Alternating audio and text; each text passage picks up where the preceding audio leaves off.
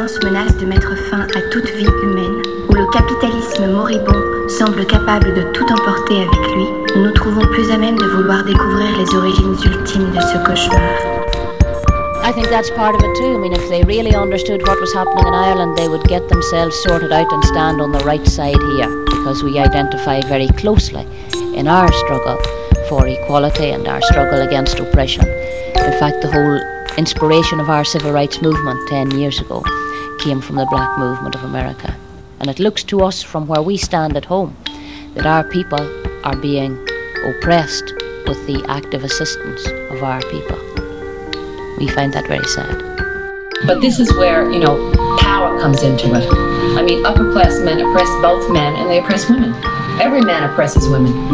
I mean, they have the, the oh. chance to oppress the women they marry, their daughters. Looking beyond that, then it would suggest that you would want a complete change in society. Uh, Definitely. class change. Definitely.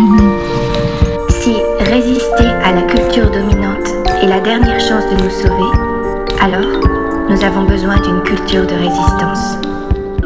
Bonjour et bienvenue dans, dans le podcast Floraison, le podcast pour un mouvement de résistance écologiste, libertaire et féministe. Je suis Maëlle et je vais animer cette discussion avec deux autres stagiaires Floraison, Lorenzo Bonjour, et Hugo. salut. Floraison est un média autonome, autogéré par des stagiaires. Cet épisode est réalisé en partenariat avec l'École du Chat Noir, l'École de la Révolte et de la Liberté, une série de vidéos de vulgarisation de l'anarchisme. Les épisodes de Floraison se suivent et ne se ressemblent pas. Il y a eu une discussion improvisée sur les limites des marches pour le climat, une rencontre avec deux gilets jaunes écoféministes, la première partie d'un manuel de résistance, une lecture d'un ouvrage pour l'abolition du travail et son monde. Et aujourd'hui, nous avons fait le voyage jusqu'à chez une personne qu'on avait très très envie de rencontrer et qu'on remercie pour son accueil. Nous rencontrons aujourd'hui Isabelle Attard qui a travaillé comme députée française écologiste de 2012 à 2017. Bonjour Isabelle. Bonjour. Bienvenue dans le podcast de Floraison. On ne se connaît pas et on a vu que tu euh, t'es mise à suivre l'école du chat noir sur Twitter. Puis on a lu ancienne députée EELV devenue éco-anarchiste féministe. On s'est dit tiens, coucou, je suis sûre qu'on a vraiment des choses à se dire. On va essayer de ne pas trop formaliser la discussion, mais je vous propose euh, à toutes et tous qu'on sépare euh, ce podcast en deux parties. Tout d'abord consacré à l'antiparlementarisme et la critique du système représentatif, et dans un second temps sur le biocentrisme et la critique de la civilisation. Vaste programme, mais peut-être pour commencer, on pourrait te donner la parole, Isabelle, euh, pour une présentation. Ah, une présentation, c'est toujours ce qui est le plus délicat, parce qu'on ne sait pas par où commencer. Voilà, j'ai été une directrice de musée, on va dire, et puis frustrée de ne pas pouvoir euh, faire de politique. Frustrée parce que euh, la fonction publique territoriale ne te permet pas de, t'exprimer librement, en tout cas certainement pas par rapport à tes idées politiques. Et puis, euh, dès que j'ai eu l'occasion, j'ai pu effectivement euh, militer davantage dans le seul parti qui me convenait à l'époque, puisque j'étais encore dans le système des partis politiques, convaincue que c'était par ce biais qu'on allait pouvoir améliorer euh, la, vie, euh, la vie des gens. Et puis je me suis dit que, connaissant bien le fonctionnement de la ville de Bayeux où j'étais directrice, directrice du musée de la tapisserie, ben en fait, je me voyais bien être maire, être maire de la ville de Bayeux. Je voyais comment ça se passait, je me disais, après tout, je suis pas plus bête qu'une autre. Et je suis sûre que je peux y arriver. Mais pour être élue, il fallait que je m'exerce. Donc je me suis présentée aux législatives. Et j'ai été élue députée.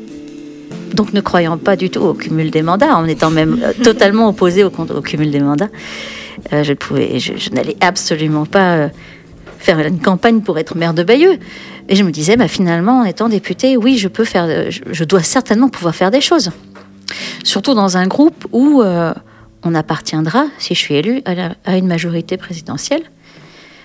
Alors là, je me faisais pas d'illusions, hein, faut être, euh, faut être honnête. Je savais très bien que François, François Hollande n'était pas écologiste. Euh, mais je me disais qu'avec un groupe, on pourrait certainement verdir, sa, sa politique et puis finalement les idées socialistes. Ça, c'était l'ancien temps. Voilà. Et puis, j'y croyais encore au point d'être, euh, au point de vouloir faire un deuxième et dernier mandat. Mais j'étais déjà en réflexion très intense à ce moment-là, à me poser énormément de questions sur euh, mon rôle, mon rôle de député. Est-ce que ça- je servais à quelque chose? Est-ce que En 2017. du en coup. 2017, ouais, au moment de, de se représenter pour un deuxième, euh, pour un deuxième mandat. Et le fait de ne pas être élu a, a provoqué une réflexion certainement beaucoup plus intense et plus rapide, et une remise en question surtout. Et donc là, je peux à peu près dire, hein, parce qu'on n'est jamais, jamais vraiment sûr, qu'au bout de deux ans, euh, j'ai effectué ce que je considérais être un travail de déconstruction et de reconstruction euh, politique. Voilà, voilà où j'en suis. Merci. Bah, du coup, on va continuer sur cette déconstruction Ouais. et on va euh, du coup aborder l'antiparlementarisme. On rentre dans le vif du sujet. Et puis, euh, on, on dit ce qu'on a préparé. Et puis euh, ensuite, on verra ce que ça évoque chez toi, comment tu le, comment tu le perçois. Notre partie s'appelle L'antiparlementarisme des anarchistes. Trop souvent associé à l'extrême droite, au boulangisme, au royalisme, bref, aux poubelles de l'histoire, l'antiparlementarisme est pourtant une tradition de la gauche, celle de Bakounine et de Louise Michel, la gauche de gauche, anarchiste, libertaire. On a l'habitude d'entendre le discours suivant sur les institutions de la République. La corruption a tout gangréné. La République entre dans un crépuscule du fait d'une promiscuité de ses élites. L'État a été volé par une équipe de filous, blablabla, je m'arrête là. Pas possible d'entendre autant de bêtises. Comme le dit le comité invisible dans le livre Maintenant, 80% des Français ont beau déclarer ne plus rien attendre des politiques, ils n'en sont pas moins 80% à faire confiance à l'État et à ses institutions. L'échec apparent des institutions est, bien souvent, leur fonction réelle. La notion de destitution est nécessaire pour libérer l'imaginaire révolutionnaire de tous les vieux fantasmes constituants qui l'entravent, de tout l'héritage trompeur de la Révolution française. Il y a deux siècles, en 1789, l'abbé Sieyès, député du tiers-État, déclarait Les citoyens qui se nomment des représentants renoncent et doivent renoncer à faire eux-mêmes la loi. Ils n'ont pas de volonté particulière à imposer. S'ils dictaient des volontés, la France ne serait plus cet État représentatif, ce serait un État démocratique. Le peuple, je le répète, dans un pays qui n'est pas une démocratie, et la France ne saurait l'être, le peuple ne peut parler, ne peut agir que par ses représentants. En 1893, 100 ans plus tard, et il y a un siècle, éclate déjà un scandale appelé Panama, mais rien à voir avec la situation actuelle, quoique, une affaire de corruption qui implique plusieurs hommes politiques et industriels. La corruption n'est pas quelque chose de nouveau. Quand un capitaliste offre de l'argent à un parti politique pour obtenir des décisions qui vont dans son intérêt, on peut appeler ça de la corruption, mais on peut aussi appeler ça du lobbying, la république des lobbies, la démocratie bourgeoise.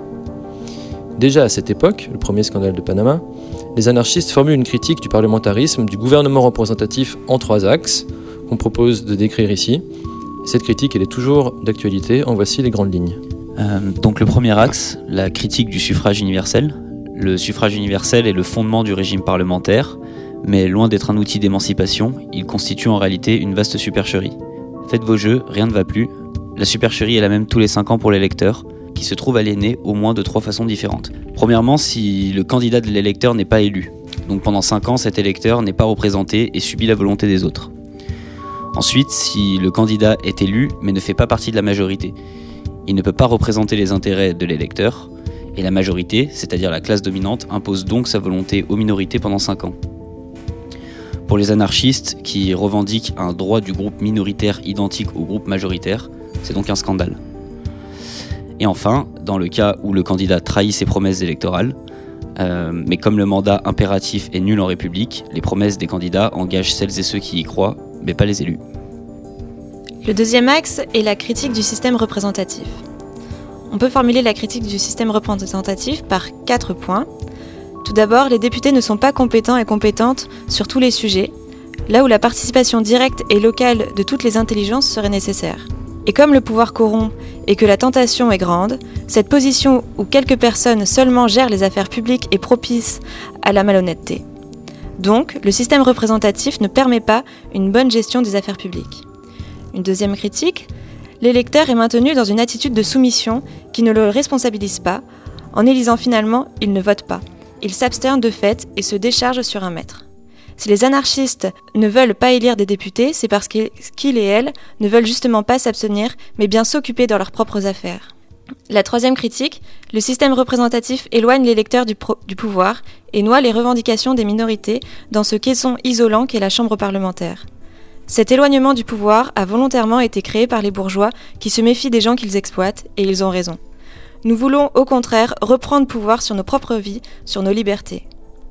Enfin, la quatrième critique, dans une société de classe, de plusieurs hiérarchies imbriquées les unes dans les autres, le régime parlementaire favorise la classe dominante.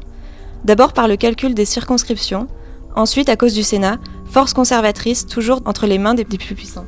Et enfin, car historiquement, le régime parlementaire est né d'un compromis entre monarchistes et républicains et qu'un grand nombre de procédés royalistes subsistent. Bref, les élus sont censés représenter l'intérêt général, mais dans une société de classe, l'intérêt général est toujours confondu avec celui de la classe dominante, du capital. Donc les élus représentent la classe dominante et le suffrage universel sert à créer l'illusion de la légitimité pour le tyran élu. Et le troisième axe qui concerne celui des parlementaires, eux-mêmes ou elles-mêmes. Qui sont-ils pour les masses exploitées? La plupart du temps, ils et elles sont des représentants de la classe exploiteuse, de la classe dirigeante encadrante. Et même si des candidats honnêtes et proches du peuple sont élus, ils et elles finissent par s'en éloigner car le pouvoir corrompt, et ils vont penser à leur propre position, à celle de leur caste, plutôt qu'aux affaires publiques. Être élu, c'est être investi d'une mission. Et très vite, on imagine qu'on est talentueux, génial, supérieur, et l'idée d'imposer sa volonté aux autres devient de plus en plus acceptable. Les lois écrites iront à son profit, participeront à consolider sa position, sa carrière. Ces mêmes lois, qui n'ont pour but que de régulariser l'injustice, d'assurer la domination des forts sur les faibles, au mieux de la ménager, mais jamais de la renverser. Et finalement, le candidat ou la candidate élue est celui ou celle qui a le plus promis. Isabelle, toi qui as vécu tout cela de l'intérieur, dans ton esprit, dans ton corps, comment cette critique résonne-t-elle avec ta propre expérience? Je pense que quand on peut affirmer que le pouvoir corrompt, c'est vrai. Et je, le réalise aujourd'hui alors que je ne le voyais pas en 2012 quand j'étais euh, quand j'étais candidate et quand j'ai été élue. Et ce qui résonne surtout, c'est le mot élu. Finalement, rien que ce mot nous place dans une caste à part, euh, qui rejoint finalement élu de Dieu. Et ça, je pense qu'il ne faut pas, faut pas l'oublier, parce que déjà, rien que le fait de gagner une élection nous met effectivement déjà dans cette catégorie de dominant. Mais ce mot n'est pas forcément euh, employé par nous. Ce que, je veux dire, c'est que ceux qui ont voté pour nous attendent des choses en retour. Alors, euh, je parle de clientélisme beaucoup, mais finalement, euh, ces personnes-là nous ont mises dans une catégorie à part. Finalement, même si on ne le veut pas personnellement, on aura un entourage qui va favoriser cette différence de classe. Et c'est pas si évident au départ. C'est quelque chose euh, qu'on ne peut pas supposer lorsqu'on démarre euh, dans la politique, lorsqu'on souhaite représenter les gens, parce qu'on est bien là dans cette démocratie représentative, que ce soit pour une élection législative ou euh, au, municipal, on va représenter. Et tant qu'on est dans ce schéma, euh, on ne peut pas supposer, on ne peut pas imaginer cette attente des gens qui nous entourent, qui, qui, finalement ne remettent pas en question le système et trouvent ça tout à fait légitime qu'on soit à cette place-là. Et lorsqu'on essaye soi-même d'être avec les gens, d'avoir une attitude la plus euh, simple, la plus humble possible, il y aura toujours quelqu'un pour vous rappeler que c'est vous l'élu. Et qui vous dira, mais euh, Madame Attard, euh, pourquoi est-ce que vous faites la queue? Venez donc prendre une assiette à tel endroit. Ou Madame la députée, est-ce que je peux vous aider? Ou Madame la députée, est-ce que je peux? Etc. etc.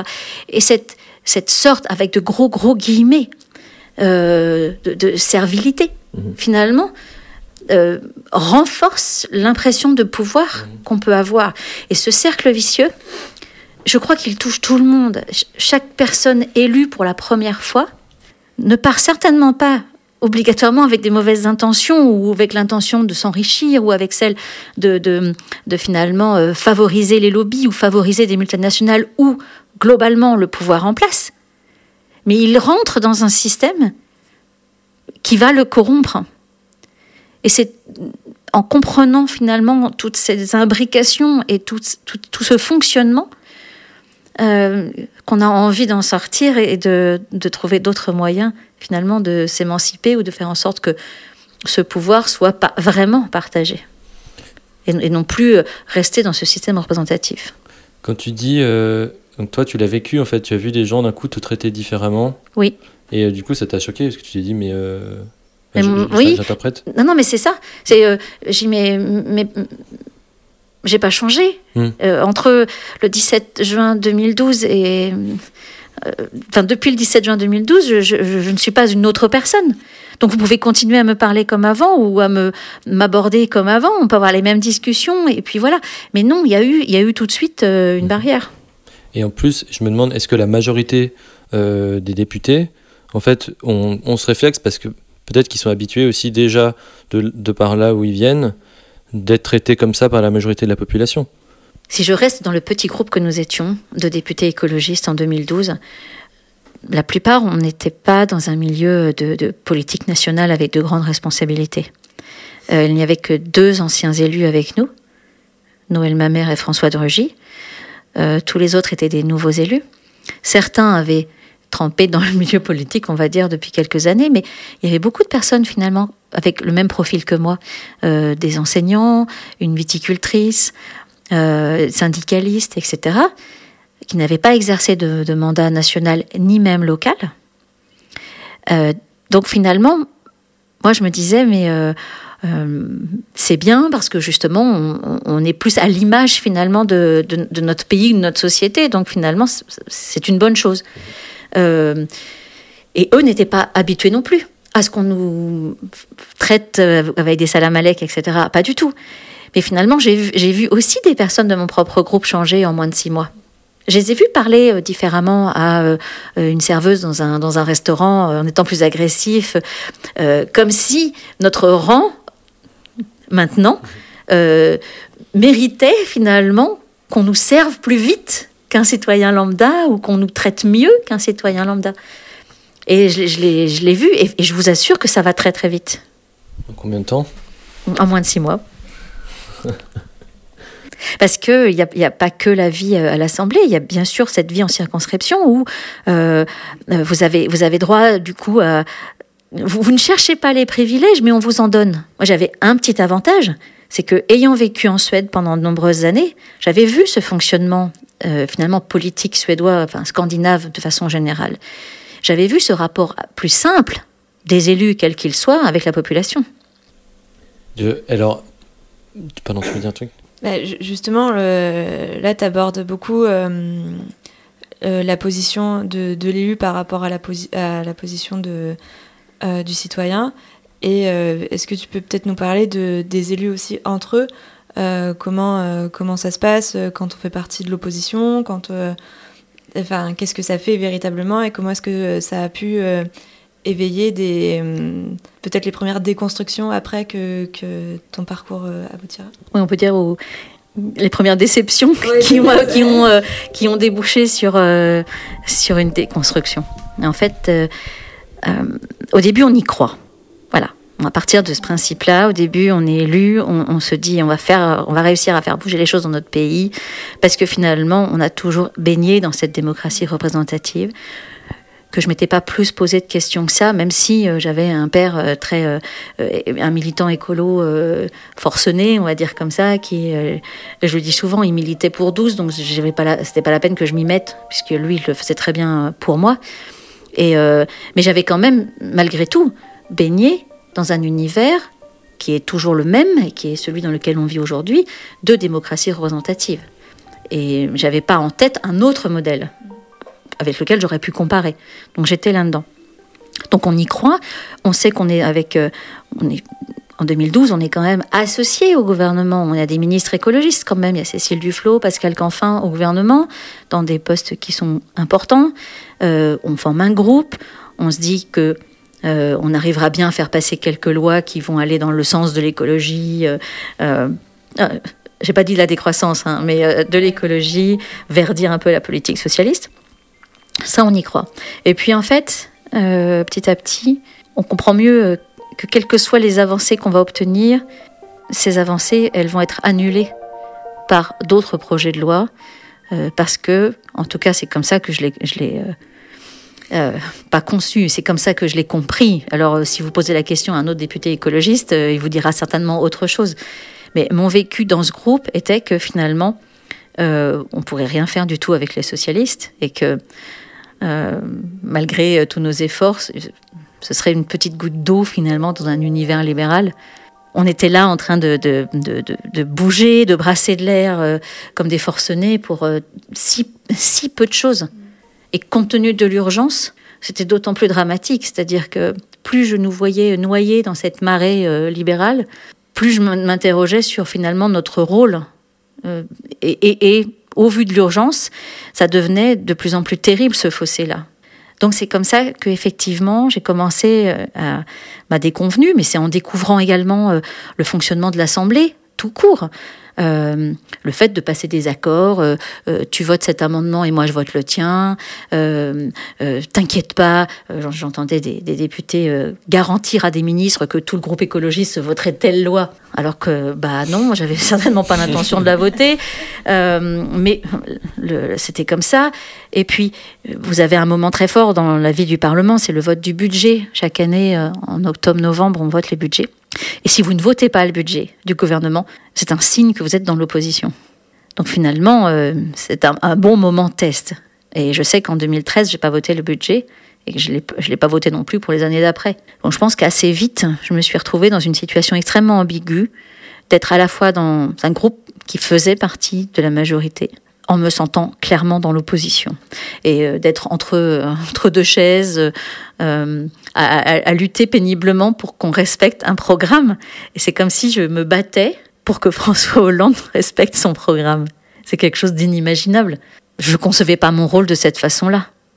Et finalement, à chaque fois, je rappelais tel tel élément fait partie de c'est la proposition numéro euh, c'est l'engagement numéro 42 du du président de la République. Je vous demande vous députés socialistes de la respecter et c'est inimaginable. Mais est-ce que tu savais que, euh, à ce moment-là, que euh, clairement, au niveau de la loi, il ne- il n'était pas obligé de, de toute façon de respecter ses promesses, de respecter ses engagements entre guillemets? Ben, on le comprend, on le comprend vite, mais c'est quand même choquant. C'est-à-dire que je ne suis pas une personnalité politique à la base. Je suis euh, une directrice de musée euh, qui a eu euh, plusieurs vies, on va dire, à 42 ans. J'ai idéalisé très probablement cette, cette assemblée. J'avais aussi l'impression, quand je, quand je suis arrivée, que j'allais me retrouver dans une assemblée de gens très très intelligents, en tout cas bien plus intelligents que moi, bien plus, bien plus éduqués, bien plus, bien plus habiles que moi. Euh, pour l'habileté, ça, je suis sûre qu'ils étaient plus habiles que moi. Ça, je- j'en reste convaincue. Par contre, après, pour le reste, euh, euh, je me suis dit, ah non, finalement, je vais y arriver.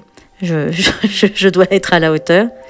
Et puis les déceptions arrivent parce que quand vous voyez certains, certains argumentaires déployés pour euh, défendre des amendements euh, inacceptables, quand, quand vous voyez des, députés qui, et qui lisent les des amendements, des propositions écrites directement par les lobbies, le lobby de la chasse, le lobby du tabac, euh, etc., et qu'ils répètent ces arguments, y compris avec les fautes d'orthographe et avec les coquilles, et que ces mêmes arguments sont répétés à la faute près par des représentants de tous les groupes parlementaires de l'hémicycle. Là, vous vous dites que vous êtes quand même dans un, vous avez un gros problème, et euh, vous comprenez que le pouvoir n'est pas à l'Assemblée. Alors au début, j'ai cru que le pouvoir était euh, dans les cabinets ministériels. Parce que vous avez l'équivalent, finalement, vous avez, euh, si je prends un exemple, vous, avez, vous aviez la ministre de l'enseignement supérieur et de la recherche, mais en, ma- en ma- en parallèle, vous aviez le conseiller présidentiel en charge de l'enseignement supérieur et de la recherche. Lequel avait le plus de pouvoir? Ça, je l'ai compris en juillet 2013, quand euh, j'étais en charge du, projet de loi justement sur la réforme de l'enseignement supérieur et de la recherche, et qu'en dernier recours, j'ai dû traiter avec le conseiller présidentiel, le conseiller de l'Élysée, et pas avec les personnes du cabinet de la ministre. Ça, c'était au début. Mais à la toute fin, pour les arbitrages finaux, c'était c'était l'Élysée. Donc, à ce moment-là, j'ai cru que le pouvoir était à l'Élysée. Donc on n'est plus sur le pouvoir, euh, la séparation des pouvoirs commençait déjà à en prendre un, grand coup dans la gueule. Hein. Là, l'étape d'après, c'est de comprendre que les lobbies, ce sont les lobbies qui décident, et ce sont les multinationales qui passent, qui imposent absolument toutes leurs décisions, que c'est la FNSEA qui va, qui va absolument dicter la politique agricole de la France, euh, que vous avez les GAFAM qui, soi-disant euh, ennemis de notre démocratie, euh, passent leurs amendements à l'aise, etc., etc. Donc, le pouvoir n'est ni à l'Assemblée ni à l'Élysée, il est dans le, il est dans le pouvoir ultralibéral et capitalisme. Et du coup, en fait, donc là, là on, on est vraiment dans la critique des institutions, en se disant si le pouvoir corrompt, en fait, le, le, le problème n'est pas tant les personnes qui y vont, c'est que structurellement, en fait, euh, elles vont se retrouver euh, dans cette position qui les maintiennent dans cette perspective du pouvoir, en fait, qui est, comme tu dis, économique, capitaliste euh, ou les infrastructures.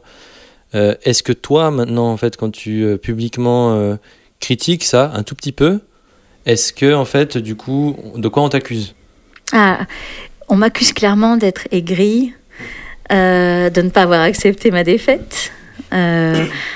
Euh, et d'être dans une position critique et que, que je n'aurais pas si finalement j'avais été élue en juin 2017.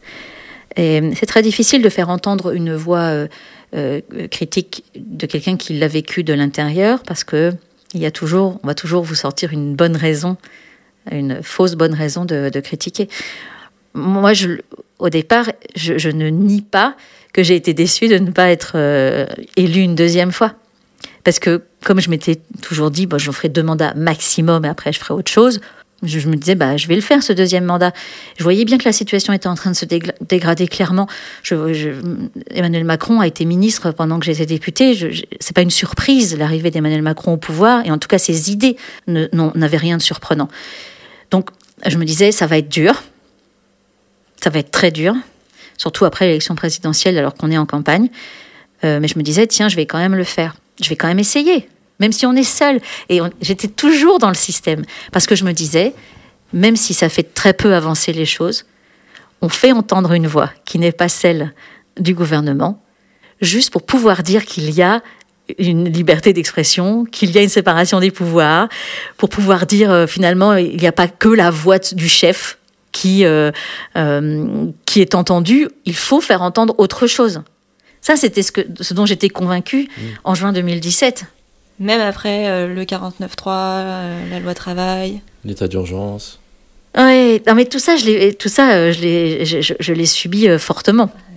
Parce que je, me suis, je, me suis, je me souviens d'un, d'un mois de juillet 2016 où la jambe, le pied dans le plâtre et en chaise à roulettes, je me retrouve toute seule à, a demandé à voter contre un renouvellement d'état d'urgence à 2 heures du matin.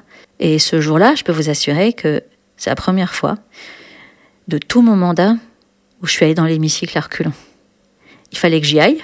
C'est comme si euh, quelqu'un vous disait, ben voilà, mon travail, mon devoir, c'est de défendre euh, nos libertés, et donc je dois faire, je dois dire des mots forts à l'Assemblée, même si je suis toute seule et même si j'ai tout le monde contre moi. Mais il y a tout un, antécédent. Vous savez très bien que vous avez été traité dans un magnifique journal d'extrême droite de traître à la nation. Euh, il, y a, toute cette lutte depuis, euh, depuis le premier état d'urgence, etc., où vous êtes traité de, tous les noms, de pro-terroristes, etc. Et c'est extrêmement difficile. Et malgré tout, malgré tout, je restais encore convaincue qu'il fallait se battre pour faire entendre autre chose. Juste pour que des citoyens se disent tout n'est pas foutu. Voilà, c'était c'était cette euh, cet espoir finalement de se dire non, le monde n'est pas manichéen, notre société ne l'est pas. Euh, on ne peut pas imaginer finalement qu'il y ait une pensée unique dans notre pays et donc il faut pouvoir exprimer autre chose comme si je m'accrochais désespérément à cette séparation des pouvoirs dans laquelle je ne croyais plus. du coup, qu'est-ce que tu as sauvé La séparation du pouvoir ou l'apparence de la séparation des pouvoirs et de la liberté d'expression? Euh, Je pense qu'en juin 2017, j'étais déjà en train d'avoir de grosses de, de, poser, de, me poser de grosses grosses questions. Mon cher compagnon m'avait déjà mis dans la main, euh, dans les mains, un livre euh, extrêmement important qui était sur les écrits et les texte de Murray Bookchin et donc de l'écologie sociale. Donc j'avais déjà, je pense, le, virus euh, anarchiste de, déjà euh, implanter le, virus euh, libertaire, l'antidote l'antidote libertaire d'implanter dans le cerveau.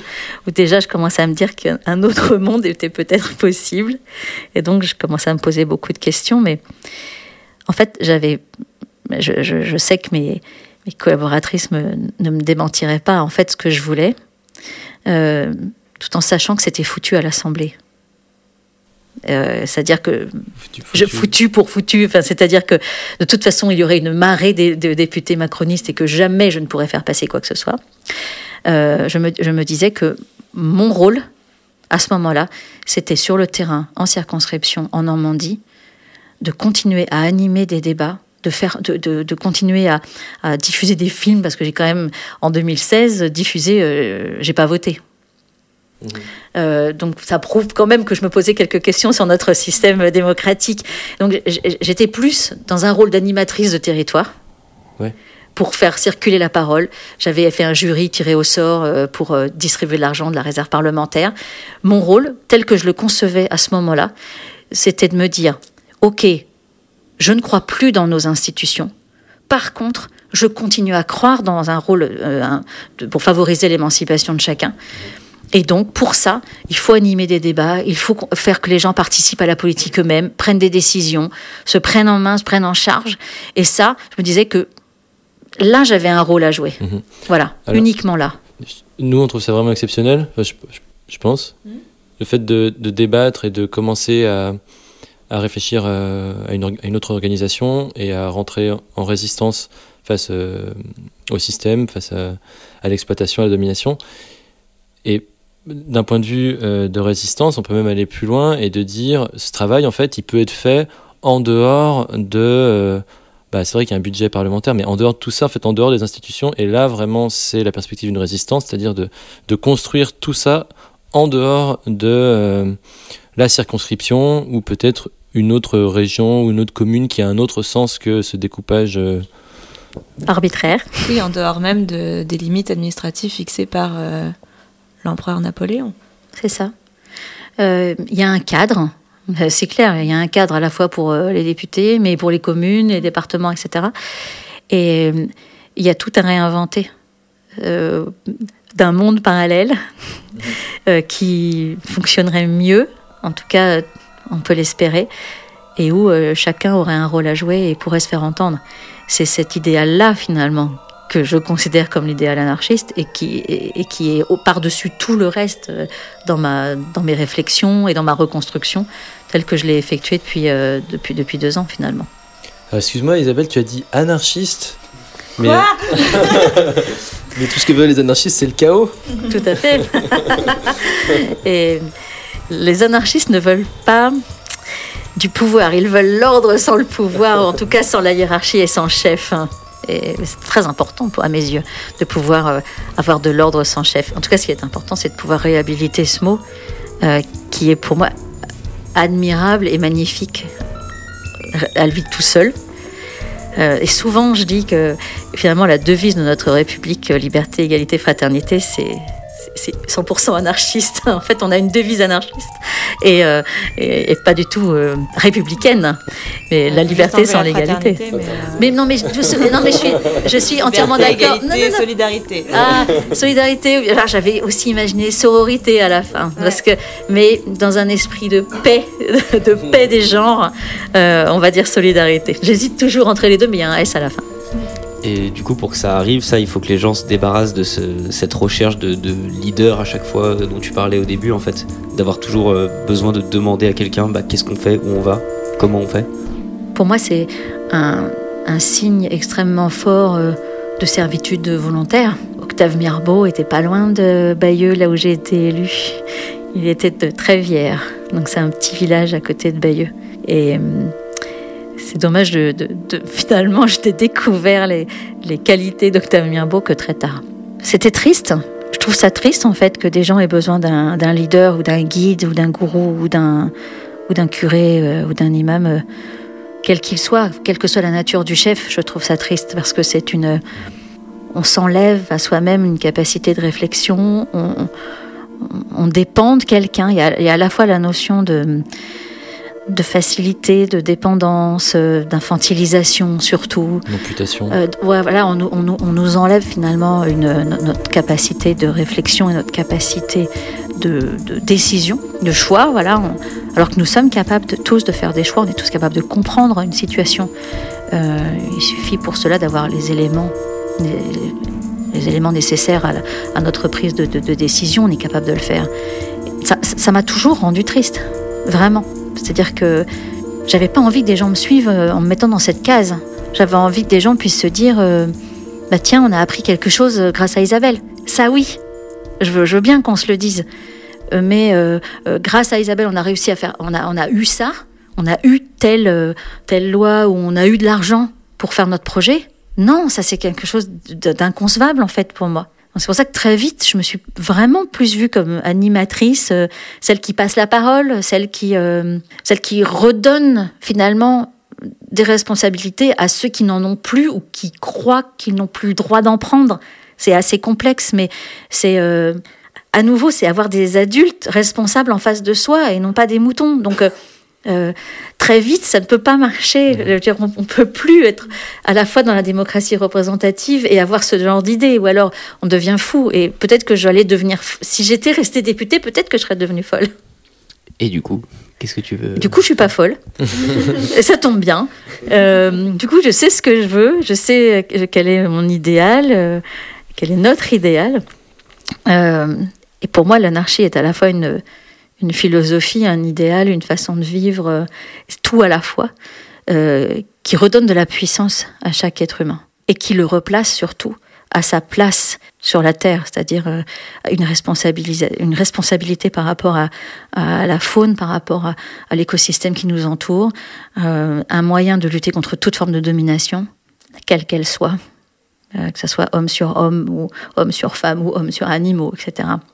Donc c'est ça remet en cause forcément tout, tout dans la sphère politique, dans la sphère familiale, dans la sphère euh, euh, voilà, dans votre vie de tous les jours. Forcément, ça remet tout en question. Et, et pour moi, c'est important et, et beau et porteur d'espoir. Et finalement, ma conclusion aujourd'hui, c'est que c'est certainement ce qui est ma seule source d'espoir.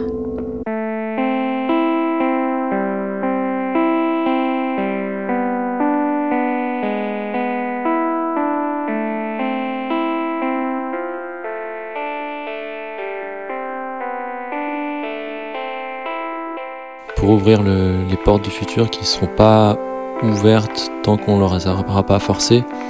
Et quand tu disais, euh, nous on a, on a des potes dans, dans l'éducation populaire, et tout ça c'est vraiment magnifique et, et tu décris très bien le, ouais, l'amputation de, des subjectivités, de ne pas pouvoir être maître de sa propre liberté, de ses propres, ouais, ses propres Sa vie. désirs. Ouais. de sa vie.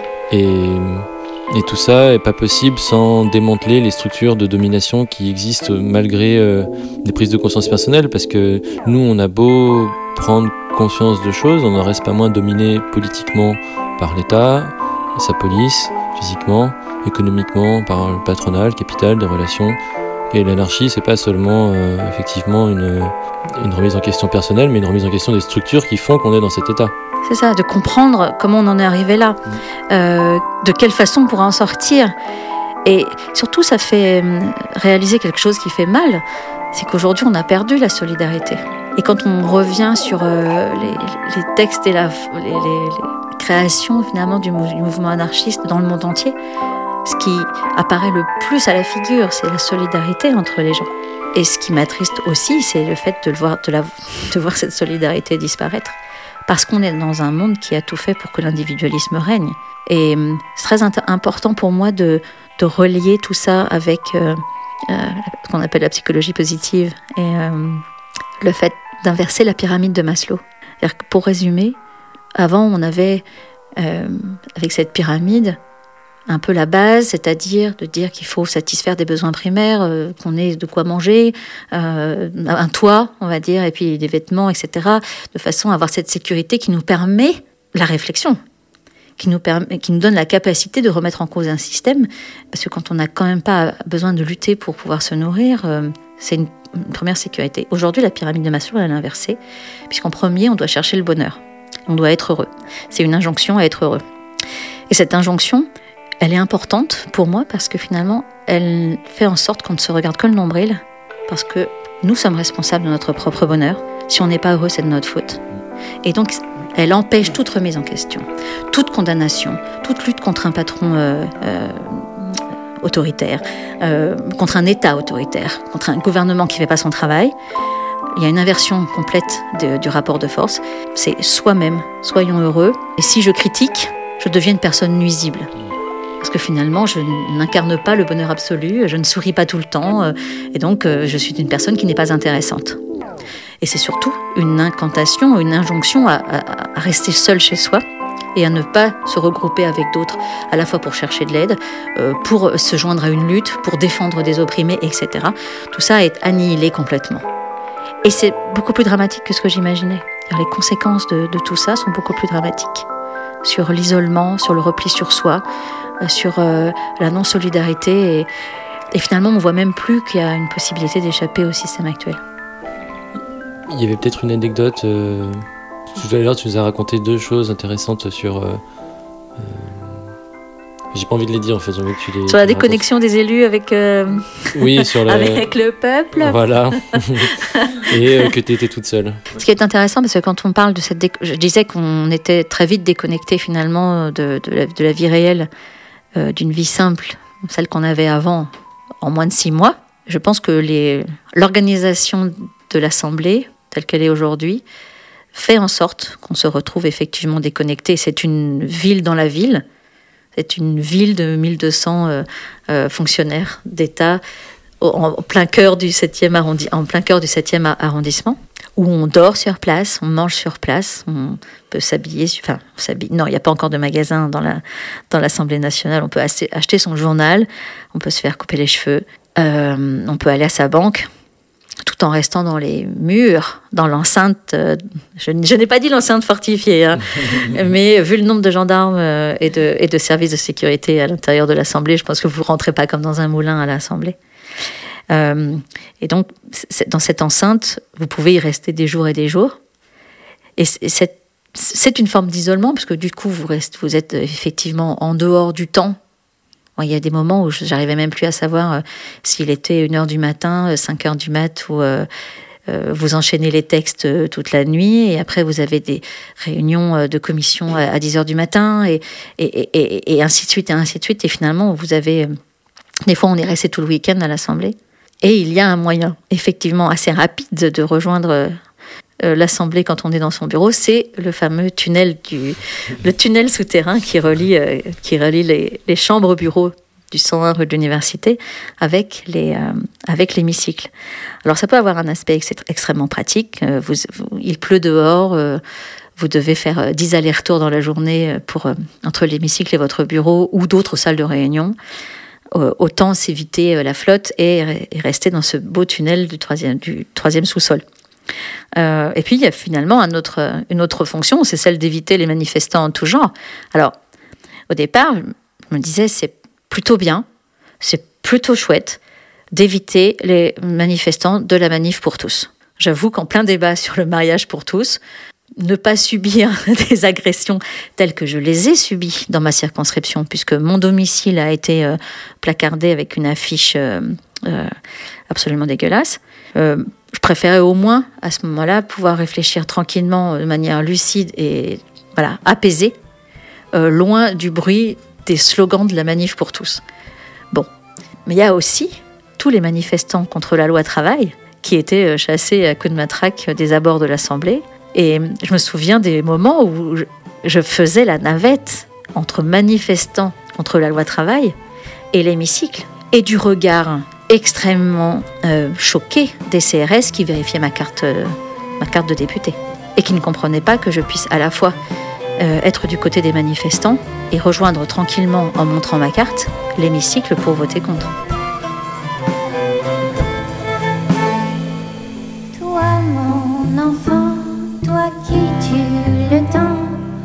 Dans la vieille école des dominants, n'écoute pas leurs belles histoires. Il est à toi ce glorieux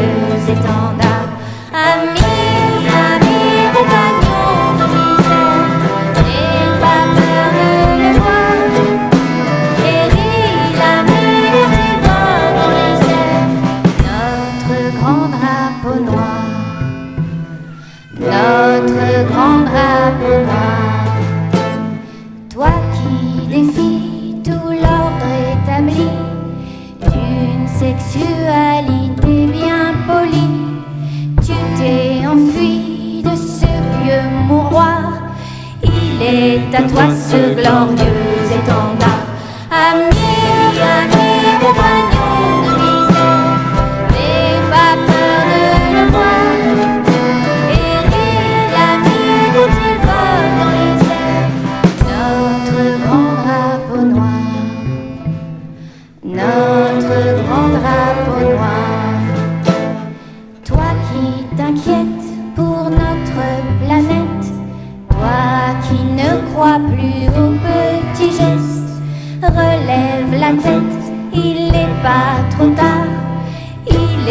à toi ce glorieux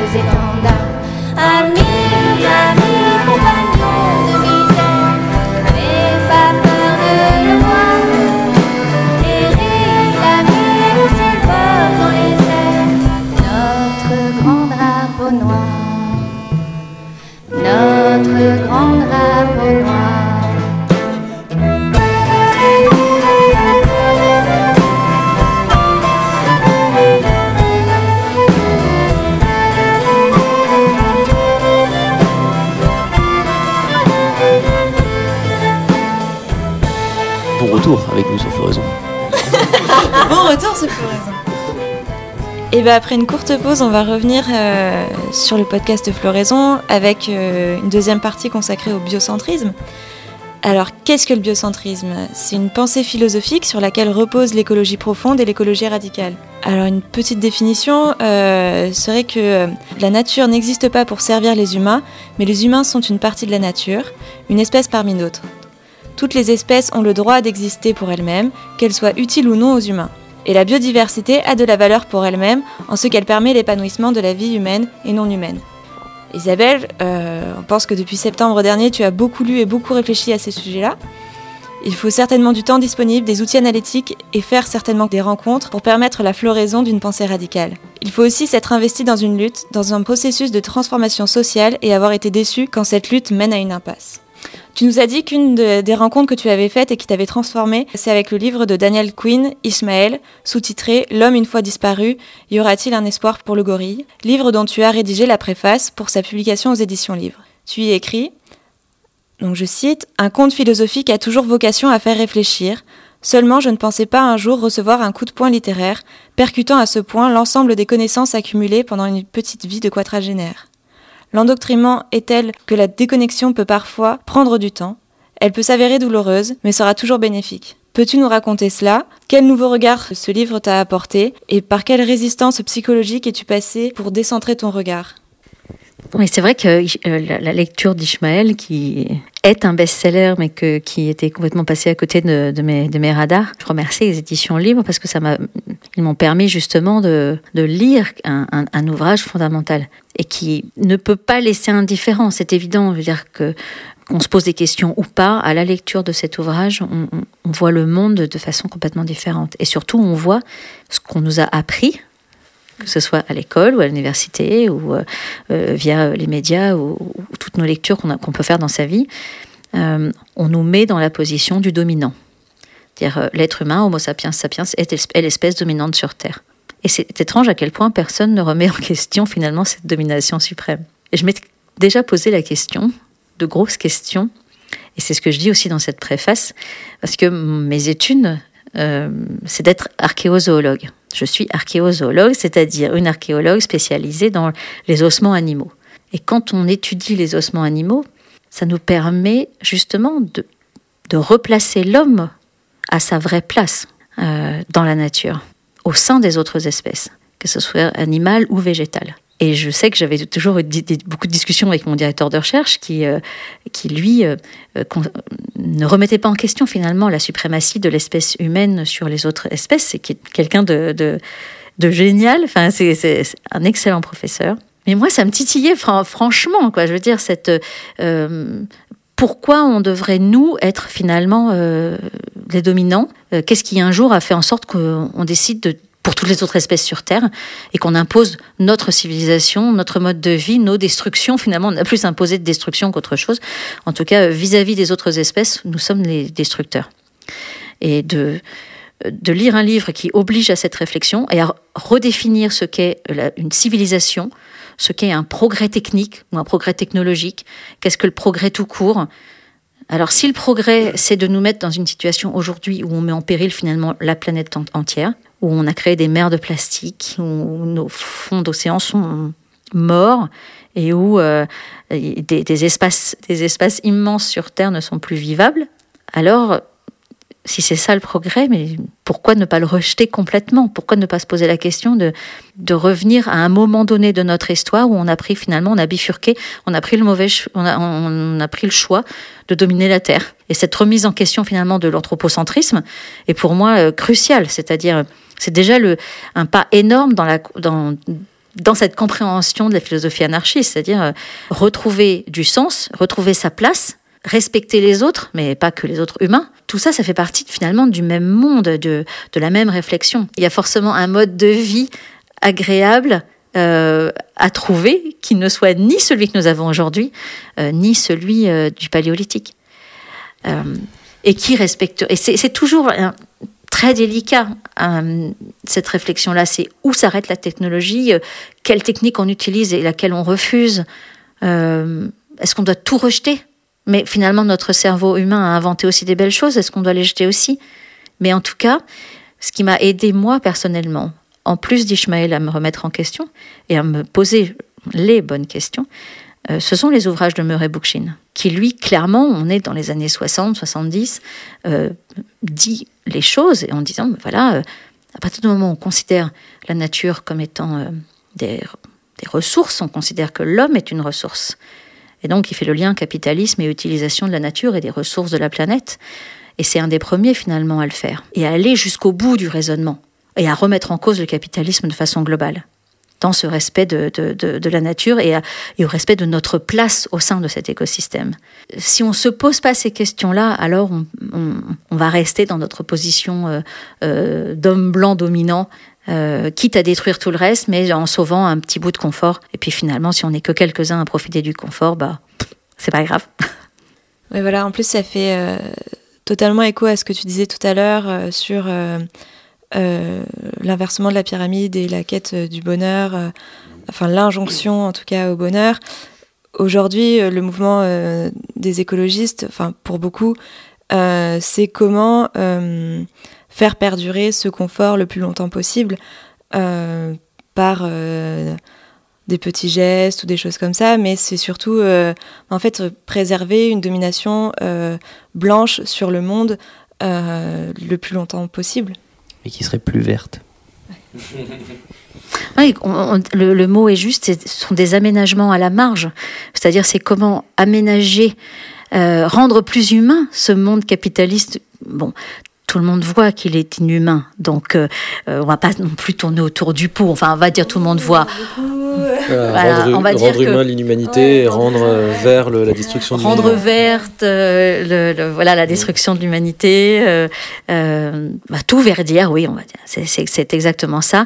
Mais c'est de rien changer finalement au système, mais juste à la marge. en fait, ce qui est navrant pour moi, c'est le peu de radicalité qu'il y a dans le mouvement écolo. Le Autant mouvement chez écologiste les élus que chez les oui, bien sûr, citoyens. Bien sûr. Et en même temps, je le comprends. Je, on, sait très bien que euh, tout changement est une épreuve, que euh, la peur du changement existe, euh, que se projeter dans une autre civilisation ou se projeter dans une vie qui ne serait complètement différente de celle qu'on a aujourd'hui, c'est pas évident. Donc, j'en je, suis tout à fait consciente. Mais d'un autre côté, quel choix, quel choix on a? Il y en a pas. On va dans le mur, donc soit on est prêt à faire un changement radical, euh, soit on continue en changeant, en se donnant bonne conscience. Et le fait de trier ses déchets, c'est comme je le dis assez souvent, euh, le fait de considérer qu'on a fait sa part, on va pouvoir revenir là-dessus, hein, mais euh, le fait de considérer qu'on fait sa part dans la lutte contre le dérèglement climatique en triant ses déchets et en prenant des douches courtes, c'est, on peut se sentir mieux après en, en, en se répétant ça à longueur de journée, mais c'est totalement illusoire et c'est surtout irresponsable parce que soit on nomme les vrais pollueurs, soit on, on vise les vrais responsables de la situation dans laquelle on est aujourd'hui. Enfin, on est obligé de nommer. Or, aujourd'hui, on nous pousse à nous regarder le nombril et à considérer que nous sommes responsables de la situation, nous. Et ça, c'est faux. Euh, J'aimerais juste redéfinir le bien qu'on s'entende sur le mot radical, qui n'est pas forcément euh, un changement, euh, un grand changement, parce que à ce moment-là, des grands changements, des, modes de décision extrêmes sont prises en ce moment par le système. Le système, en fait, provoque des changements extrêmes, des destructions extrêmes qu'on pourrait qualifier de radicales. Mais pour nous, plutôt radical, c'est remonter à la racine du problème et donc aller chercher d'abord définir quel est notre problème, remonter aux sources de notre aliénation et, euh, et, régler le problème à la racine. Donc pour en parler, on va, on va lire un petit extrait euh, de l'essai aux sources de l'ali- de l'aliénation de John Zerzan, euh, qui est un penseur proche de l'anarcho-primitivisme, et qui écrit C'est là, dans le monde marchand en expansion, qu'on commence à compter des nombres et, à la fin, seuls les nombres comptèrent. Dans son discours de la méthode, Descartes déclara que le but de la science était de nous rendre comme maîtres et possesseurs de la nature. À une époque où les fruits de la science menacent de mettre fin à toute vie humaine, où le capitalisme moribond semble capable de tout emporter avec lui, nous nous trouvons plus à même de vouloir trouver les origines ultimes de ce cauchemar. Quand le monde et sa pensée atteignent un état toujours plus mathématisé et vide, où l'on vante partout la capacité de l'ordinateur d'éprouver des sentiments et même d'être doué de vie, il devient en effet impératif de comprendre les débuts de ce voyage lugubre, y compris les origines de la notion de nombre. Il se pourrait que cette quête soit indispensable pour nous sauver et sauver ce qu'il y a d'humain en nous. En gros, ce que Zerzan, ce que Zerzan il essaye d'expliquer euh, là-dedans, et bon, qui a, qui, a qui a une réflexion qui est intéressante, c'est que c'est que voilà, euh, c'était euh, en fait le, longa- le langage, les nombres, et c'était quoi le troisième truc Et les symboles, en fait, sont des, sont des façons de, de, de subjectiver le réel. En fait, c'est un- un- une barrière entre nous et ce qui est. Donc c'est c'est notre sortie de la nature. En fait, c'est nous, on est exceptionnel, on est extrait de ce qui nous entoure, et donc on va, euh, bah maintenant qu'on n'est plus dedans, on va le compter, on va le, le répartir, on va le catégoriser. Et dominer. Et, et du coup, dans un but de domination ou de domestication, on appelle ça comme on veut, mais, mais bon, on va dire domination. Et donc tout ce qu'on a réussi à, à créer depuis ça, est-ce que c'est pas des, des choses qui perpétuent en fait cette, euh, cette extraction de notre milieu naturel euh? C'est là où déjà, enfin, la différence entre technique et technologie, c'est important parce que euh, on a toujours eu des techniques, c'est-à-dire euh, casser un silex, c'est un pro- processus euh, technique en soi qu'on partage avec d'autres espèces déjà. Donc c'est là où c'est intéressant, c'est de re- replacer l'homme encore une fois avec une certaine humilité dans son écosystème. On n'est pas les seuls à avoir certaines capacités ou, certains dons ou bref certaines habilités, on va dire. Après, sur de quelle technique ou de quelle technologie on a besoin, à minima, pour ne pas exploiter la Terre, ou en tout cas pour euh, euh, continuer à pouvoir vivre dessus sans la détruire, de façon à ce qu'elle se régénère et que, voilà, c'est cette question-là globalement qu'il faut se poser. Et à chaque fois, on a la question de l'utilité. C'est pourquoi faire Euh, Pour fabriquer quoi Euh, Et ce- pour enrichir qui On veut aussi aller jusqu'au bout de la question. C'est Voilà. euh, produire quoi pour enrichir qui Pour euh, est-ce que ça va polluer Est-ce qu'on va pouvoir euh, s'en resservir, etc. Et, et, et- et oui, on dev- la radicalité est obligatoire parce que sinon on fait une réflexion qui ne va pas jusqu'au bout. Et si on ne va, on va, on ne va pas jusqu'au bout de cette réflexion, alors on ne pourra jamais, jamais évoluer dans un sens positif tel que je l'entends, c'est-à-dire euh, dans un sens où on ne saccage rien et on respecte tout. Et ces décisions-là, on doit les prendre ensemble. Enfin, c'est pas chaque individu qui va décider tout seul, mais c'est à l'éch- à l'échelon euh, local, en assemblée locale, comme, euh, pourrait dire Bookchin, c'est-à-dire de dire voilà, on va décider ensemble de quoi on a vraiment besoin et on va décider de comment on va fabriquer et, euh, et quelle utilité et à qui ça va servir.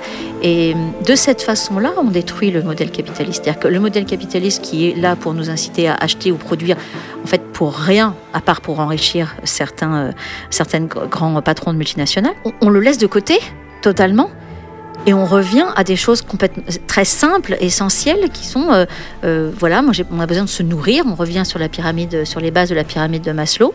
On a besoin d'avoir quelques vêtements, euh, pas trop. Et de cette façon, on coupe complètement tout, ce, le marketing, la publicité qui quand même, avec l'armement, un des, des, deux plus gros budgets, un des plus gros marchés finalement mondiaux. Et on met fin, grâce à ça, au monde capitaliste dans lequel on vit, en redonnant le pouvoir localement quitte à se fédérer après euh, avec d'autres communes à d'autres échelons, mais on revient au principe de subsidiarité qui est euh, euh, le plus bas niveau qui prend les décisions pour les gens qui sont concernés. Point. Mhm. Et on ne, on, ne, on ne, cherche pas ni le profit, ni l'hyperproductivité, ni à faire acheter par d'autres. Et ça, finalement, revenir à ce principe-là serait déjà en soi révolutionnaire. Il y, y, a deux choses que je trouve vraiment super chouettes dans ce que tu dis. C'est d'avoir l'harmonie entre euh, euh, vraiment euh, bah, l'espèce humaine et la nature, c'est retrouver véritablement une harmonie et non une domination. Et en fait, dans tout ce que tu dis, tout à l'heure, tu disais oui, l'effondrement, ça peut faire peur et c'est pas forcément joyeux. En fait, moi, tout ce que tu dis sur décider ensemble, collectivement, au niveau local, bah, en fait, c'est super chouette, c'est hyper joyeux. Enfin, et nous, on se dit beaucoup chez Floraison, c'est te dire, ah, mais vivement que ça s'effondre et qu'on arrive à créer autre chose et, à, et à, ouais, à faire par soi-même, à se retrouver, à être dans de la solidarité. Mais c'est exactement ça. Dire que moi aussi, j'ai hâte que ce système euh, s'effondre. Euh, non pas. Allez, allons-y. non, mais non pas euh, parce que j'ai envie de voir ma petite liste de gens que je veux voir détruire. C'est ça, hein, c'est la revanche, c'est juste pour la revanche. Hein. Je suis sûre que vous avez tous. T'as pas gagné les élections, c'est pour ça. des gens que vous voulez plus voir, vous voulez plus voir. Non, mais euh, blague à part, même si c'est pas très joyeux. Euh, euh, cette société dans laquelle on vit aujourd'hui, si nous sommes on peut se considérer comme en lutte contre ce système réellement, et il n'y a pas de, raison d'avoir peur d'affirmer qu'on est en lutte contre ce système. Euh, c'est parce qu'on on, s'aperçoit bien qu'il est nuisible c'est une nuisance en soi, c'est-à-dire qu'il empêche l'égalité, il empêche la liberté euh, et il empêche cette, harmonie dont tu parlais avec la nature. Donc il n'est pas naturel. Et si aujourd'hui euh, beaucoup de personnes se retrouvent euh, à péter un câble, en burn-out, avec des boulots de merde, et, à se poser vraiment des questions sur quel sens a leur vie, c'est parce qu'ils comprennent qu'il y a un, un une schizophrénie, qu'il y a une, euh, une vraie dissociation entre finalement ce qu'ils ressentent au plus profond d'eux comme étant nécessaire pour leur bonheur et, ce qu'ils ce qu'on leur montre de l'idéal de bonheur qu'on leur, qu'on leur fabrique. Et, et aujourd'hui, j'espère, alors j'espère que c'est pas que une impression et que c'est pas moi qui euh, me crée un, un, monde parallèle pour me faire plaisir, mais euh, je crois qu'il y a beaucoup de jeunes qui sont euh, euh, diplômés, qui ont été vraiment dans le système et de façon à ce qu'ils y restent, hein, qu'on on leur a bien travaillé le cerveau pour pour qu'ils y restent, et qui se disent non, mais moi je vais m'extraire pour ma propre survie et pour mon propre pour mon bonheur et pour celui des autres surtout et pas que le mien, je vais m'extraire de ce système-là et je vais travailler à un monde parallèle, à une dérivation. Et cette dérivation, elle se fera pas toute seule elle se fera euh, finalement avec tous ceux qui auront euh, ce, même rêve de, bonheur, et de bonheur collectif cette fois-ci. Moi, j'aimerais réagir sur euh, la, technique et juste compléter avec la petite critique de la technique, qu'effectivement, en fait, c'est difficile de dire qu'est-ce qu'on va choisir dans, les techniques qu'on a à disposition, sachant qu'elles proviennent du système qu'on a, qui est autoritaire. Euh, donc euh, elles, proviennent soit de l'administration, soit de la soit de l'armée, soit euh, de la société marchande. C'est eux qui, sont, qui aujourd'hui créent, créent, investissent dans, dans, dans, la recherche. Donc elles, elles, maintiennent, en fait, elles proviennent d'une société autoritaire, elles en même temps qu'elles la maintiennent. Euh, dans un autre système beaucoup plus démocratique, on pourra inventer d'autres techniques qui, elles, ben, d'une, sont soutenables, on l'espère, pour des millions d'années, comme d'autres peuples, comme d'autres sociétés, ont inventé des techniques qui étaient soutenables. Et euh, donc en fait, c'est les deux à la fois. C'est-à-dire qu'à la fois, je serais plus pessimiste en disant on va clairement pas pouvoir euh, piocher dans un menu euh, les techniques industrielles qui nous plaisent et celles qui nous plaisent pas parce qu'elles dépendent toutes d'un système mortifère. Mais en même temps, il y a des choses qu'on peut pas encore imaginer vu les structures dans lesquelles on évolue aujourd'hui. Oui, alors moi je fais confiance, c'est vrai, à, l'intelligence humaine qui est là, qui existe. On a quand même les preuves tous les jours. pour inventer autre chose. Alors on pourrait dire oui, alors l'intelligence artificielle. Ah non, non, là, je, je, je c'est pas du tout là où je voulais, je voulais en venir. Euh, moi, je, je, je, je souhaite pas qu'on réfléchisse à comment on va sur Mars ou comment on colonise euh, la Lune ou euh, etc. Euh, ou comment on envoie une voiture dans l'espace.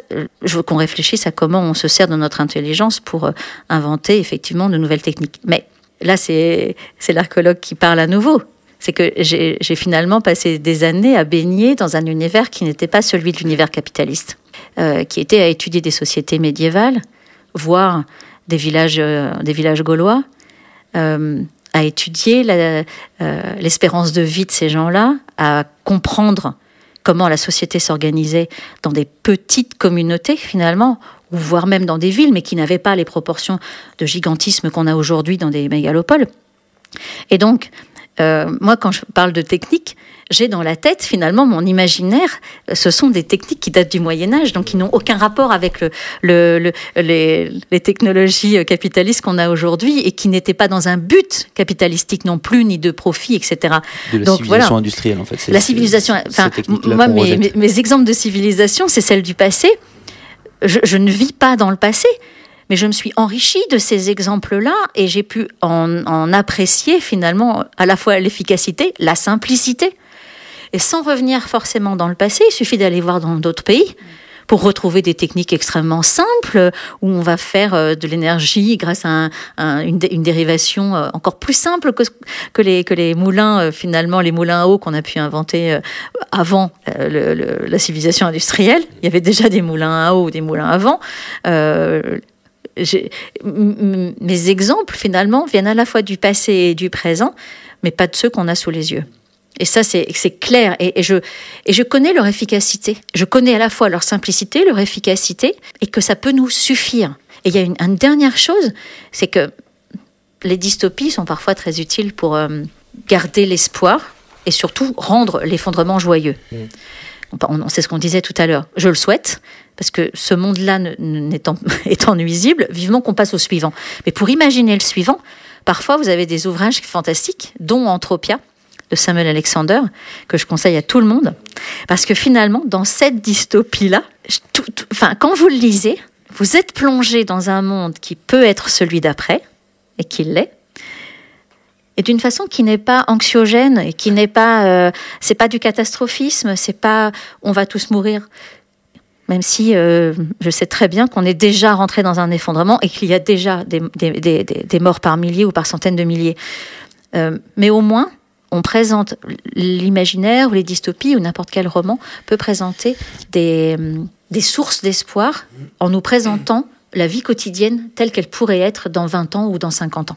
Alors, c'était pas le sujet à la base, mais du coup, tu soulèves un peu la, question. Euh, alors, on va en parler. Euh, le, discours sur l'effondrement, là, qu'on entend de plus en plus euh, dans les médias, qui est porté par des, têtes, enfin, différentes têtes qui commencent à être vraiment connues, il est anxiogène, extrêmement anxiogène. Qu'est-ce que tu penses de la de l'impact social et politique de ce, discours Alors, on va dire qu'il y a des conséquences dramatique que je ne souhaite absolument pas, c'est le fait de faire mieux accepter une future dictature verte. Plus il y a ce discours anxiogène ou euh, le fait de continuer à affirmer qu'on va dans le mur, euh, que notre société va s'effondrer, etc., euh, fait que de plus en plus de gens autour de nous sont prêts à renier leur liberté ou les laisser de côté. Et c'est un discours que j'entends de plus en plus, dans, quelle que soit le, la, profession des gens ou euh, le, le, milieu euh, socioprofessionnel. Enfin bref, c'est,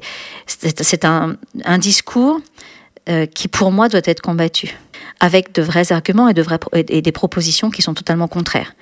Et effectivement, la démocratie directe et l'idéal anarchiste proposent autre chose propose bien l'opposé de la dictature verte, telle qu'elle pourrait être euh, imaginée et conçue, soit par des experts euh, qui seront nommés par je ne sais pas qui, euh, pour nous dire qu'il faut ne plus faire ça, ne plus aller là, etc.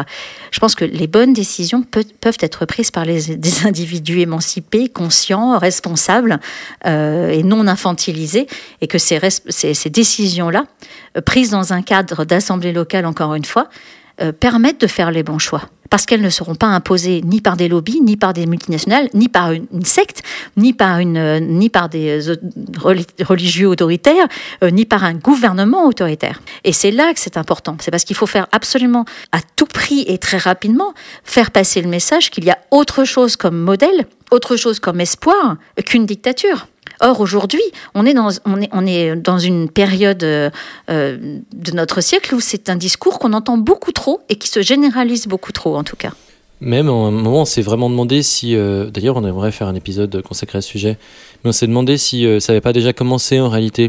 Parce que quand on regarde les mesures autoritaires qui sont prises au nom de l'écologie, si ça s'appelle pas. Peut-être pas écofascisme, parce qu'on n'a pas tout l'i- tout l'i- tout l'imaginaire fasciste euh, classique, mais en tout cas très autoritaire. Et des, en tout cas des privations de liberté, des privations de décisions collectives, de comment on organise, comment on, pense l'écologie collectivement. Mais du coup, ça se fait euh, évidemment comme d'habitude contre euh, les plus pauvres et, euh, prise de façon totalement autoritaire et euh, moyennant euh, police pour euh, mettre en place ces mesures. On l'a vu euh, récemment. Oui, deux exemples, c'est euh, l'accueil des réfugiés climatiques et le deuxième, c'est euh, les gilets jaunes qui euh, sont sortis dans la rue euh, par l'hypocrisie de dire c'est une taxation pour l'écologie. Alors oui, ils ont réagi effectivement Alors au problème. L'écologie, c'est toujours sur les plus pauvres que ça doit tomber, quoi. Oui, mais c'est encore une fois ce que je disais tout à l'heure, c'est-à-dire de responsabiliser au même niveau le patron d'une multinationale euh, et, un, et un smicard. Et en fait, non, ils n'ont pas la même responsabilité. Ah, ça, c'est, juste pas possible. Euh, mais finalement, on va dire que dans le discours écologiste ambiant, je ne vais pas faire de, différenciation, et puis il y, a- de tout dans le mouvement écologiste, donc euh, on va, on, va généraliser un petit peu, malheureusement, mais il y a de façon claire le fait de responsabiliser chaque individu sans regarder le déterminisme social, sans regarder son histoire, sans regarder ce- le- le- ses, ses- ses possibilités financières, et sans regarder aussi si c'est un vrai pollueur. Quelqu'un qui habite une passoire thermique n'est quand même pas au même niveau de responsabilité que le patron de, chez- le patron de Total. Donc, euh, considérer que chacun doit faire sa part en triant ses déchets, encore une fois, je prends juste cet exemple-là, c'est faux, c'est extrêmement culpabilisant et on doit supprimer ce type de discours. Clairement, vraiment, quoi. C'est quelque chose qu'on ne doit plus entendre si on, veut, si on est quelqu'un de responsable et qu'on décide finalement d'aller vers des vraies mesures qui, auront un impact. C'est-à-dire empêcher des bateaux de croisière de circuler euh, sur la planète euh, et sur tous les océans, c'est une mesure importante. Euh, ne pas privilégier les 4x4 sur, euh, euh, au moment de leur achat. Alors on va me dire, attention, l'écologie punitive, c'est dramatique. Voilà. Sauf qu'il n'y a, jamais eu en fait d'écologie punitive dans notre pays. Et d'un point de vue anarchiste, on, on, peut rappeler que en fait, une liberté qui n'est pas partagée, c'est un privilège. Donc quand on dit privation de liberté, attention, privation de détruire euh, l'environnement, c'est pas une atteinte aux libertés, puisque en fait, euh, c'est comme si on dit euh, interdit de tuer, interdire le meurtre, c'est une privation de liberté. Ah bah non, puisque c'est pas une liberté partagée entre la personne qui se fait tuer et la personne qui tue. Bah, la même chose avec l'environnement. Il y a de liberté que si elle est partagée par toutes et tous. C'est la base, en fait. Mais euh, c'est vrai que cette euh, dilution des responsabilités est extrêmement dangereuse à mes yeux, en tout cas. C'est-à-dire que euh, le fait de ne, pas, de ne plus pouvoir reconnaître qui fait quoi et qui sont les vrais responsables empêche de nommer. On ne nomme plus les, les, les responsables, donc on ne les vise plus. Et c'est cette dilution, finalement, des responsabilités qui permet à n'importe quel gros pollueur de continuer indéfiniment euh, son saccage. On passe à une petite lecture euh, du livre Ishmael, ah que tu as préfacé. ouais, c'est intéressant parce que justement ça me, ça, ça me renvoyait à Kropotkin et à l'entraide ouais. en relisant juste ce passage, parce que j'en avais noté d'autres. Donc, il n'y a rien de fondamentalement mauvais chez les hommes. Donnez-leur à jouer une histoire qui les mette en accord avec le monde, ils vivront en accord avec le monde. Mais donnez-leur une histoire qui les confronte au monde, comme vous l'avez fait, ils vivront en désaccord avec lui. Donnez-leur une histoire qui en fasse les seigneurs du monde. Ils la joueront comme des seigneurs. Mais donnez-leur une histoire dans laquelle le monde représente un ennemi à vaincre.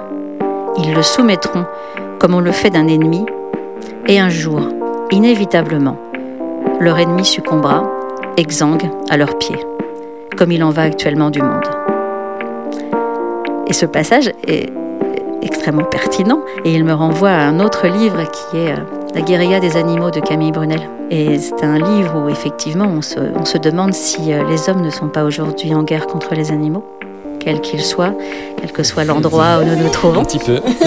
Et cette, euh, cette guerre, alors ce livre est très fort et peut paraître à première, euh, en première lecture euh, brute, voire brutale, mais je pense qu'il est véritablement à l'image de ce que nous vivons aujourd'hui dans notre rapport au, dans notre rapport au monde, aux, autres espèces. Et moi, c'est finalement cette ultra-domination de l'homme, cette hyper... euh, Il n'y a même plus d'adjectif en fait pour la, pour la décrire. Moi, me rend malade. C'est...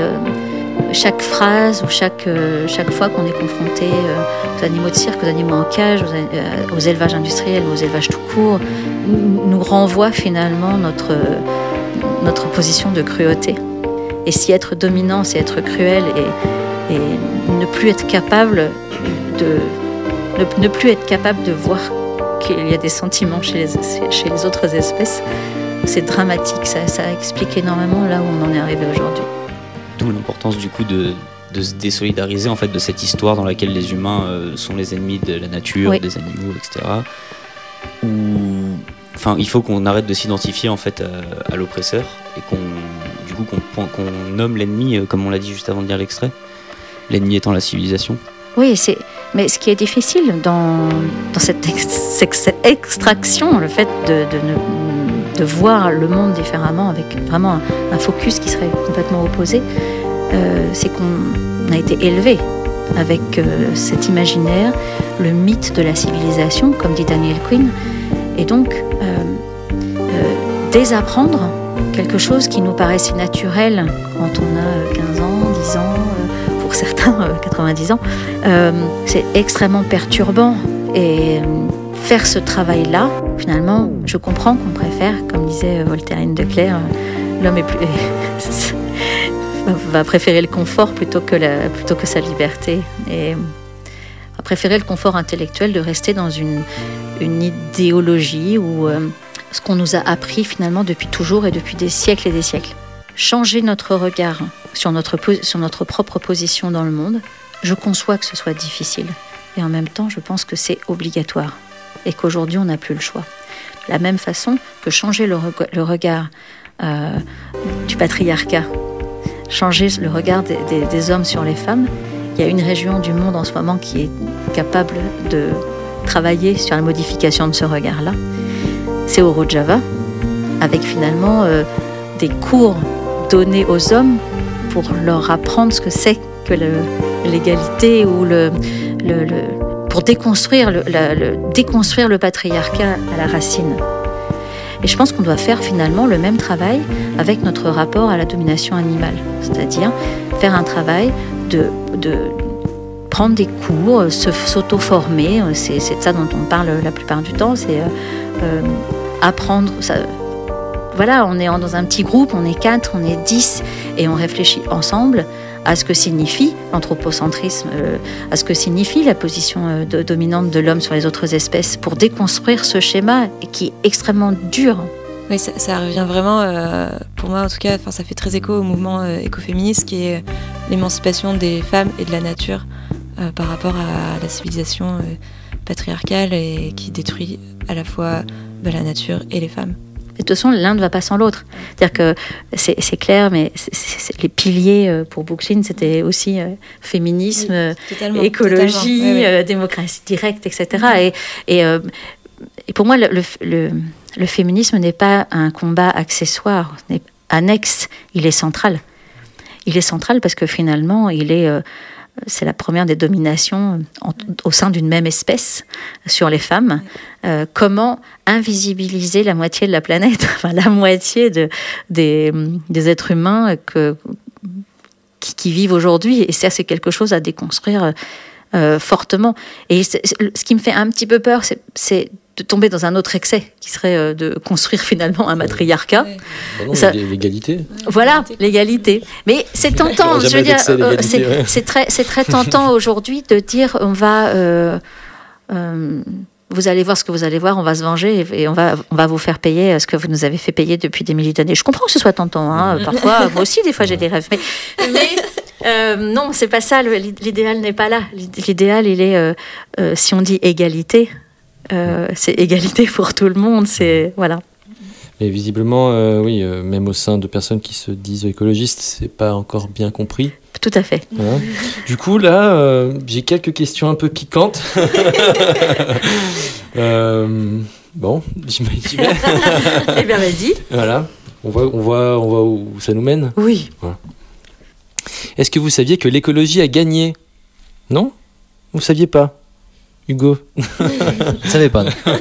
Eh oui, pour les élections européennes de 2019, si on met de côté la moitié de la population qui a compris l'arnaque de toute façon, les fascistes, les bébés fascistes, l'écologie a gagné et c'est magnifique. Il suffit de voir les résultats. L'écologie libérale de ELV, de Yannick Jadot, celle du travail, de l'autorité, de l'industrie solaire et éolienne, bref, l'écologie du capitalisme vert a débarqué au Parlement européen. Mais l'écologie avait-elle même une chance d'y entrer si elle n'abandonnait pas sa défense du vivant, ce vivant auquel on ne donne pas un prix Yannick Jadot et son groupe auraient élu le même résultat s'ils n'avaient pas fait de compromis avec le capital, avec la pollution, avec l'exploitation.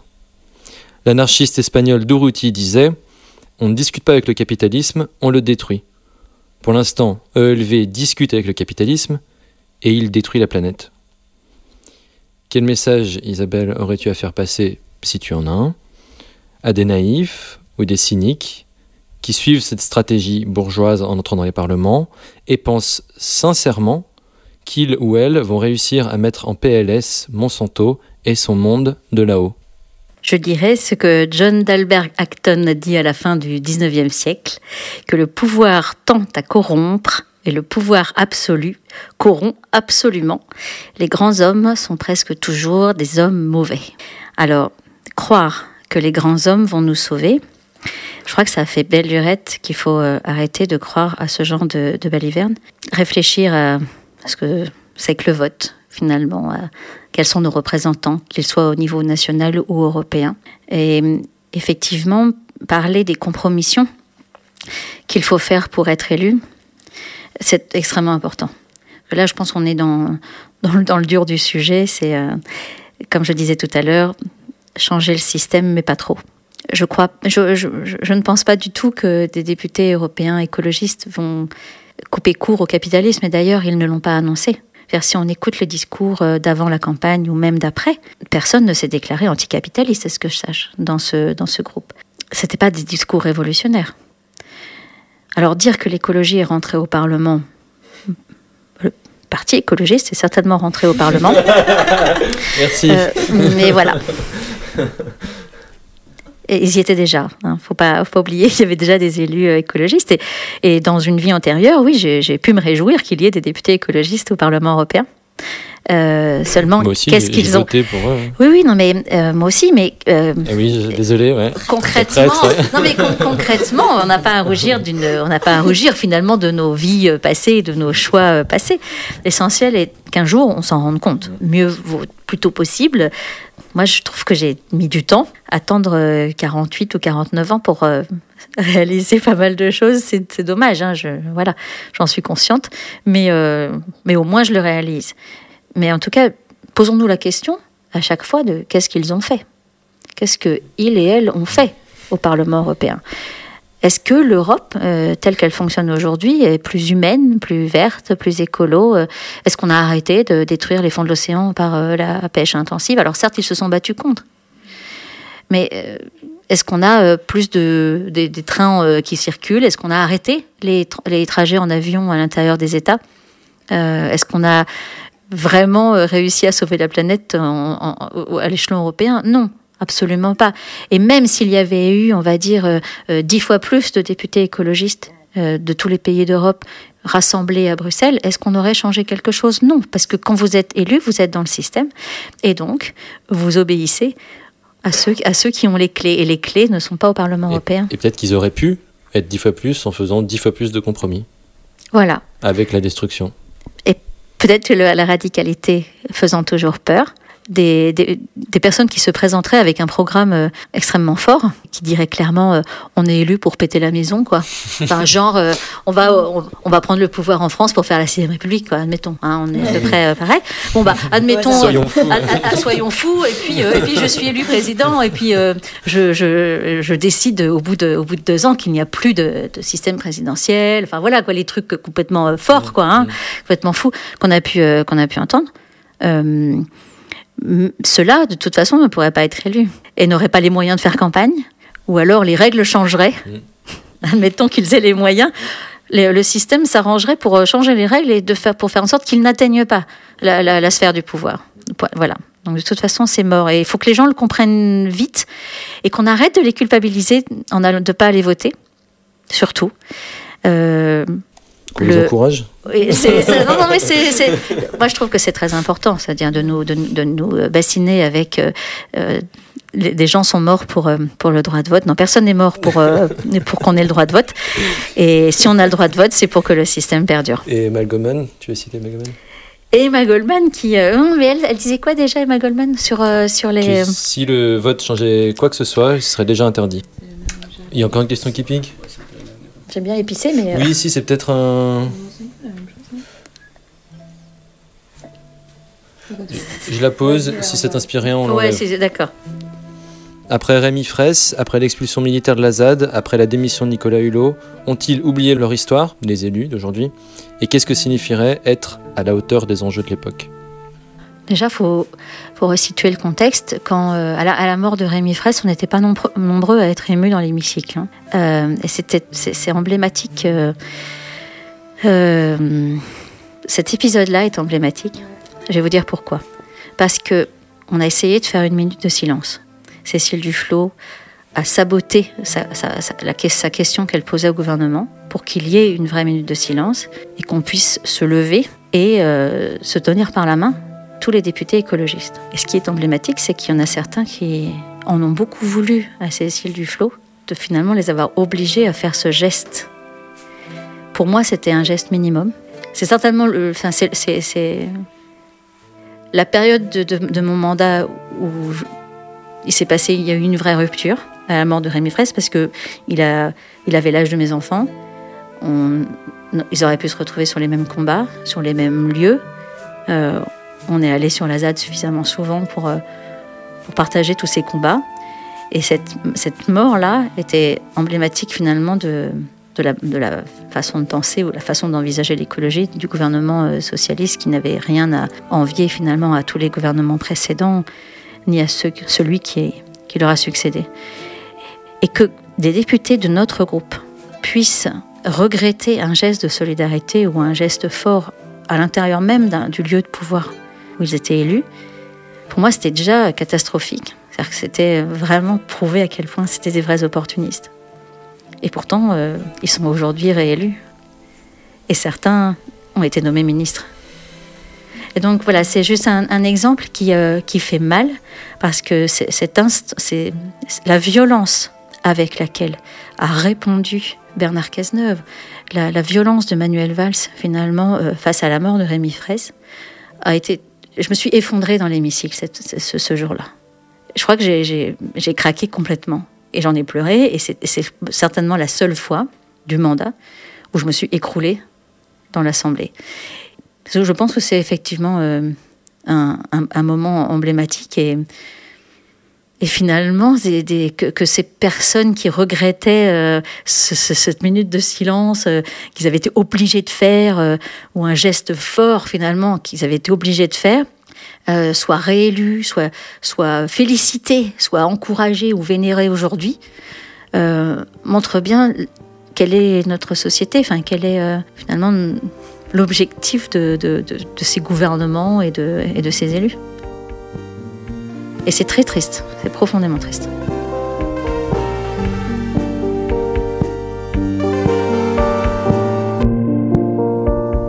Merci. Merci, ouais.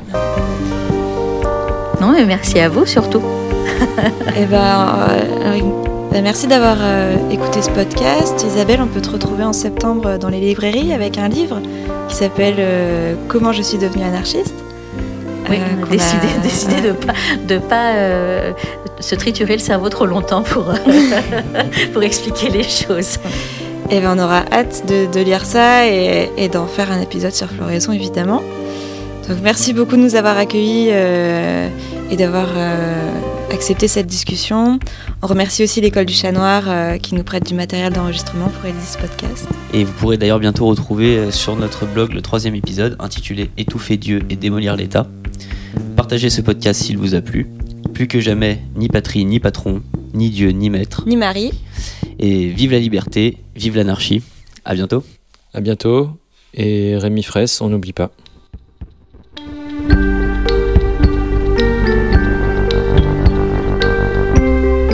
But when people fight, that is something. It does grab the attention, and it should because it's real stuff. It isn't just this symbolic game of, oh, it makes me feel good, I have my sign and stuff. Well, I don't care about that. If it was not ineffective, I would much rather have a nice, polite, peaceful, nobody is put in danger, nobody gets hurt, no one gets arrested, nobody gets hit on the head by a cop, and not even a window is broken. Ideal, except it doesn't work that way. Première des violences, c'est celle que mon frère a subie. Aujourd'hui, la France est dans un délit de justice. On n'a pas le droit, on n'avait pas le droit de tuer mon petit frère. Mon frère n'avait pas le droit de mourir le jour de ses 24 ans. Ça fait deux ans que mon frère a été tué. Les gendarmes n'ont toujours pas été mis en, mis en examen.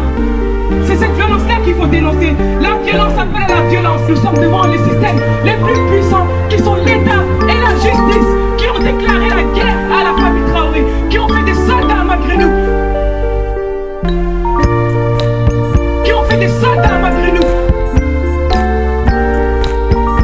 Our planet is dying. Actually, she's being drawn and quartered. We are on the verge of complete biotic collapse.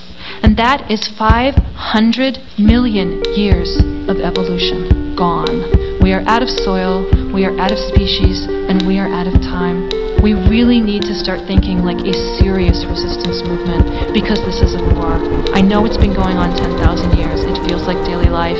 The lights are on, the cupboards are full, but this is a war. And if anyone is left to look back 100 years from now, they are going to wonder what the fuck was wrong with us? That we didn't fight like hell when our planet was going down. Now, you love something or you wouldn't be here. Whatever you love, it is under assault. Love is a verb. We've got to let that love call us to action.